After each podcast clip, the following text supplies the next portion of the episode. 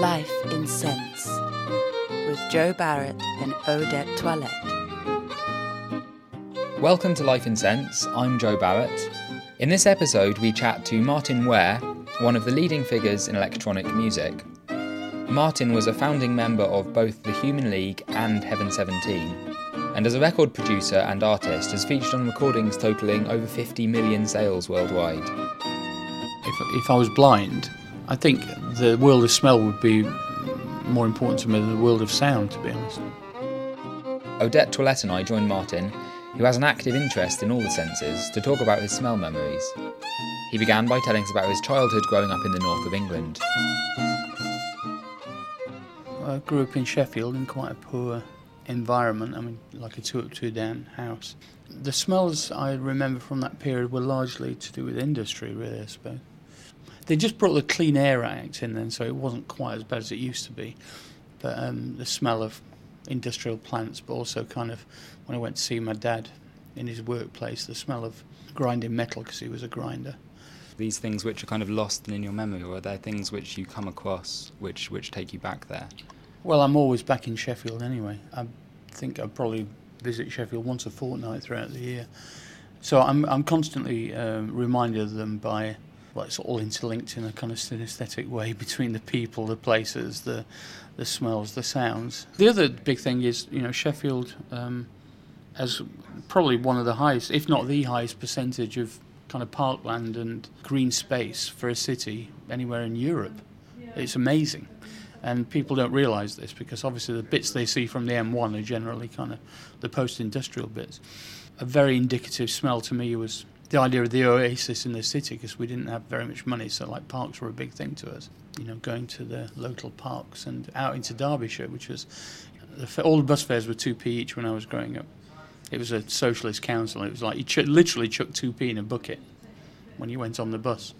It was like a funnel, and for that you could get into the most beautiful, you know, into the Peak District basically. And so the smell of you know mown grass, the smell of everything associated with the countryside was a vastly important thing to us, and a relief from the opposite. You know. When I was young, I used to go to the um, to a park near near where I used to live, um, called Crooks Valley Park, and there used to be a bowling green there, and there was a bowling pavilion where they used to store all the all, all, all the you know the wooden bowls, and and these bowls were decades old so the whole place smelt of old wood, and uh, and it was just symbolic of a happy time I had with my father, who worked his socks off in the steel industry and had one day off, and he, his greatest joy was taking his children out. So it was like this little bit of peace and calm and quiet in this otherwise extremely horrible world that he used to live in, and and it was like that. That's the bonding thing, right? Uh, I'm very fond of that smell, the smell of old wood. That's probably as much why I like libraries and such, and old libraries.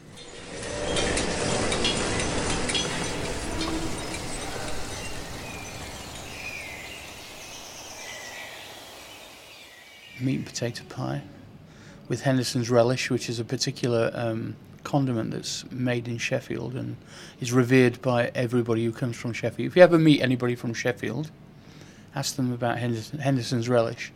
It's legendary. Well, it's kind of like a Lea & Perrins kind of deal, you know, but better. And they, they make it in the it's the most. And we're talking about smell. God, I actually was lucky enough. One of my friends, Simon Webster, who's a fellow Sheffield Wednesday fan, turned out to be head of marketing for Henderson's Relish. So um, there's this mysterious building that was always kind of like half a mile where, from where I lived in Sheffield, which nobody had ever been in, or knew anybody who had ever been in, or worked in. And then all of a sudden he said, "Oh, do you want to come down and have a look around it?" You know, and I'm going, "Oh, this is the smell." I mean, he smelled because he was working there a lot, and and uh, it's a bit like somebody who works with fish, I suppose. He smelt, and his car smelt of Henderson's relish all the time. And this is an incredible concoction of uh, garlic and tamarinds and very sharp, kind of acidic stuff, and uh, oh god, all sorts, you know, caramel and incredible stuff, really. And that's, that that is such an indicative thing about Sheffield. So was this like the Willy Wonka of England? you were Charlie Bucket. That's right. Except it was like something out of Victorian times. I mean, quite unbelievable. I th- I'd got this idea that it was a bit like Willy Wonka, this mysterious thing. No, it was like industrial vats of, you know, kind of tamarind powder and uh, still kind of almost like a semi hand bottling plant. And they still managed to turn out like 5,000 bottles a week or something. Incredible, just an incredible. Um, the only thing I can relate it to that I've ever experienced is. Uh, lucky enough to go to the Caribbean, and I went to an old rum distillery, which was still using you know, like water-powered uh, wheels, and the place was just covered in cobwebs with all these exotic spiders, and and at the end of the tour, you get to taste like the overproof rum, and and it was really extremely uh, old and old-fashioned. There were only about four people working there, and it was a bit like that from a sensory point of view. And is it is it gone? Henderson's Relish, no, it's, they were always talking about relocating and getting a new factory, and uh, it's never happened. And it's still in this old, rundown building. It's amazing. I mean, it really is like walking into a time machine, going to the past.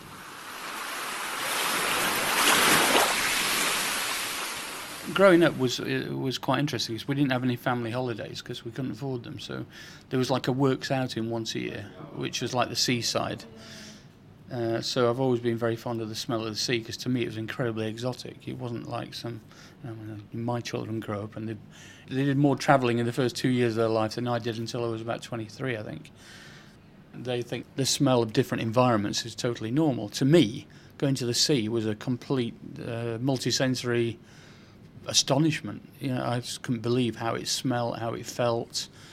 Uh, it was a sense of excitement as well because you had a little bit of spending money from the works uh, collections and and uh, it was all associated with happiness and uh, so the sea has always symbolised happiness for me and I've always loved. In fact, I will end up living pro- probably in Brighton. I should imagine if we stay in Britain. I moved away from Sheffield in 1981 to live in London. So, like, the smell of London is very much that kind of generic diesel. it always makes me laugh. I've lived part of the year in Venice. Um, I've got an apartment in Venice uh, for the last 20 years, and people always say, Oh, it does, it smells, doesn't it, Venice? I'm going, Well, have you actually considered what Oxford Street smells like?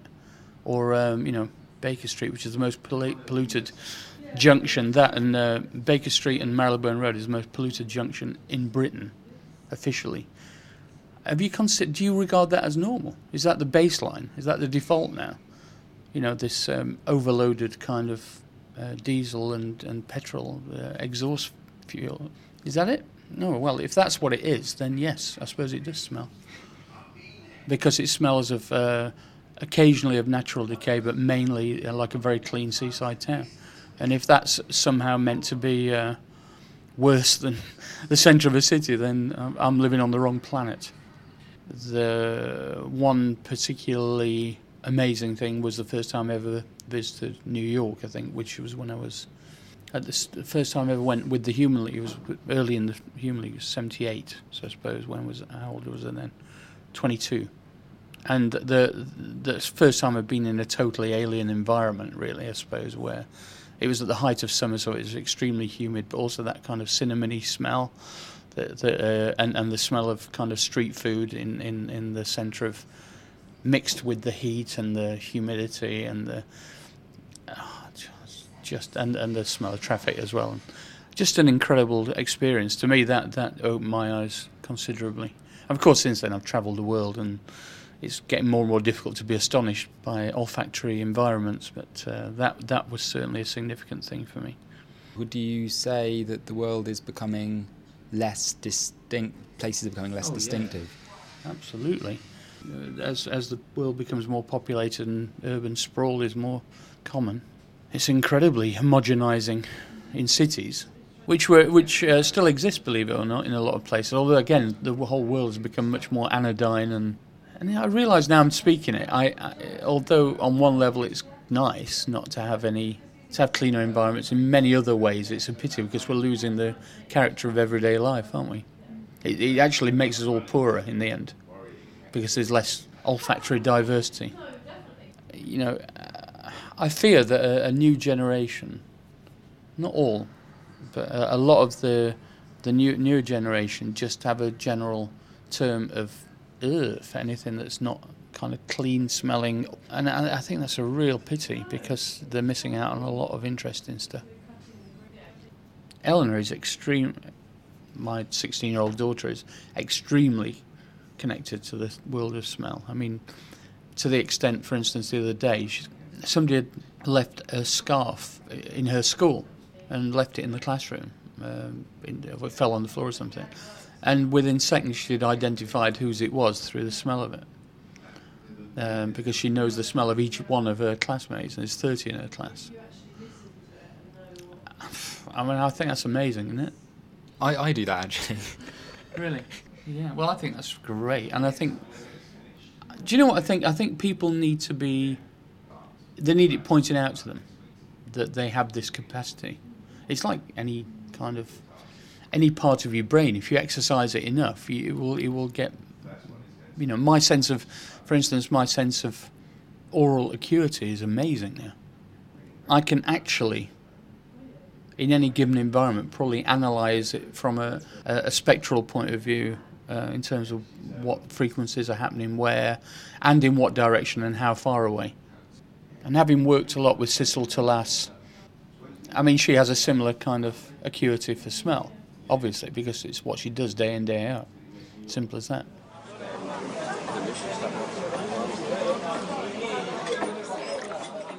I love Italy in general, and you know, I remember the first time I went to stay in um, in Sicily and the and the lemon groves. Uh, you know, just the most amazing sense. You can't, you could, you just couldn't believe that this was a natural environment, an environment that could be so potent in smell. It's like walking through lavender fields or, uh, you know, in the Algarve or whatever it is. Another fantastic olfactory experience was going to the Aeolian Islands and Vulcano, which of course is you know, volcanic gas, which is an entirely different thing. But the combination of physical, visual beauty and extreme pungency was was something that was really exciting. In fact, you know, when you bathed in the in the hot waters with the volcanic bubbles coming up and floating on the surface and impossible to get rid of the smell for like two weeks afterwards no matter how many times you shower it was just there in your skin and uh, it just made me consider how inured to, to natural smell we've become was this the smell of sulphur? Sulphur dioxide, yeah. Very extreme. It's incredible. It's, it's like a wall of, of smell. So, yeah, that was quite interesting. I had to throw all the clothes that I was wearing at that particular holiday away as well. But um, quite interesting. My my 16 um, year old daughter Ellen and my 13 year old son Gabriel they're very they've got quite liberal um, eating habits because we've grown up in I say part of the time in Italy but they cannot relate to truffles at all to them it smells like the worst thing on earth and uh, to me it's you know not divine but it's you know it's it's it's it's fantastic you know it's just maybe it's just uh, more of an adult thing I'm not sure. That's quite interesting how our sense of smell changes as we as we uh, get older. Or maybe how we categorize smell in our own minds as we get older. When uh, when I first bought my apartment in Venice, it was kind of fitted out by this guy who was um, owned a furniture factory, and he said, "Oh, I'm going to take you to the best restaurant you're ever likely to go to," and it was actually a, um, like the equivalent of a kind of builder's cafe on the motorway. And it's got nice linen tablecloths, a little flower in the middle, and they're saying that lorry drivers will not stop anywhere unless the food is bang on. You know, they just won't stop there. It's the opposite of Britain, really and, and it had on this little. They only had like three dishes for each course, and one of the dishes was um, tagliolini with uh, white truffles, and it was quite reasonably priced considering how expensive the truffles were. So, so and they actually brought you a big white truffle to the table. and You shaved your own truffle over the top. I just couldn't believe. I couldn't believe it was so. It was like a pure perfume to me. You know, it was like very, it was like the but, but very subtle I, I don't know. I can't think of anything that embodies the idea of being subtle and strong at the same time. Check and Speak number one, I'm very fond of. I've read since that it's, a, it's an Elizabethan formula, which is probably, God knows what that means, I don't know. Maybe I'm a reborn soul or it's like ancestral memory or something, I don't know. Can you maybe describe what it, what it smells like? It's very flowery, but there's a kind of. De- I mean, it's quite expensive. It's quite. It's got a lot of. I don't know. Well, what it reminds. It's got a kind of. mm, kind of old and musty in this. Kind of. It just doesn't smell like contemporary synthetic perfumes at all. I mean, I detest most contemporary perfumes. I only ever, ever buy for myself perfumes that contain, well, the uh, majority of the ingredients are natural. I, I, I can't bear heavily commercialized standard perfumes. I mean, I have, I have worn them in the past, but, you know, at a younger age. But now, I'd go for the really expensive stuff, unfortunately. I always try to change my perfume from about the age of 21, like every year or so, so I could associate a perfume with a particular year. I mean, not specifically on January the 1st that changed, but I can associate certain perfumes with certain year or 18 month periods. You know, Armani, for instance, is 83 or something, or, you know, or, or in fact, unfortunately, I associate Kouros with uh, like 84 because I used to have to travel in a car with Glenn, who used to literally use a bottle a week, I think. I hated it. Uh, but personally, I've always gone for those kind of more natural things, like lavender-based stuff. I really like, and um, orange blossom, Prada orange blossom perfume's amazing. Can't get it anymore. I think they stopped doing it. If if I were to say 1987, what perfume was that? Yes. Would you? Uh, I'd say that's um, grey flannel. 1994. 1994. I think I was in my um, I was in my Acqua di Parma phase then. And 2011. Ah, good question. Currently wearing uh, Bleu de Chanel, but I don't. It's only a bit of a standby, really. With the check and speak, what I'm interested in is that you you said what perfumes you're interested in, and I think until recently, this is to generalise, but guys might not have felt comfortable saying perfume. It was always aftershave or splash. but now I've it's sort of I've always been interested in perfume. Maybe I'm unusual, but I, I, I had two two older sisters, you see, so I was always fascinated with. To to me, that always symbolised some unimaginably glamorous world, you know. I'm I'm very very interested in the um, in, in, in the classic perfumiers, like Caron and and um, Guerlain and all that stuff. I, I I just think there are some amazing things going on there. And what I'd, you know, if money was no object, I'd I'd just get a perfume made for me. They embodied all the, but it's too expensive. In my experience of doing kind of multi-sensory installations over the last ten years, I've come to realise that I, I, believe now that we that everybody's synesthetic in some shape or form, and it's a kind of grey scale of acknowledgement within oneself as to it's obviously a massive research um, issue that's not really been explored properly yet. As, as a as a kind of consultant, if I was uh, saying to people, you know, you, you if you want to create a, an immersive environment, then it, smell is essential. I think. I, I, I mean, I, I think that's the future. You have been listening to Martyn Ware's Life in Scents. Listen to all our previous episodes at lifeinscents.com. Life in Scents with Joe Barrett and Odette Toilette.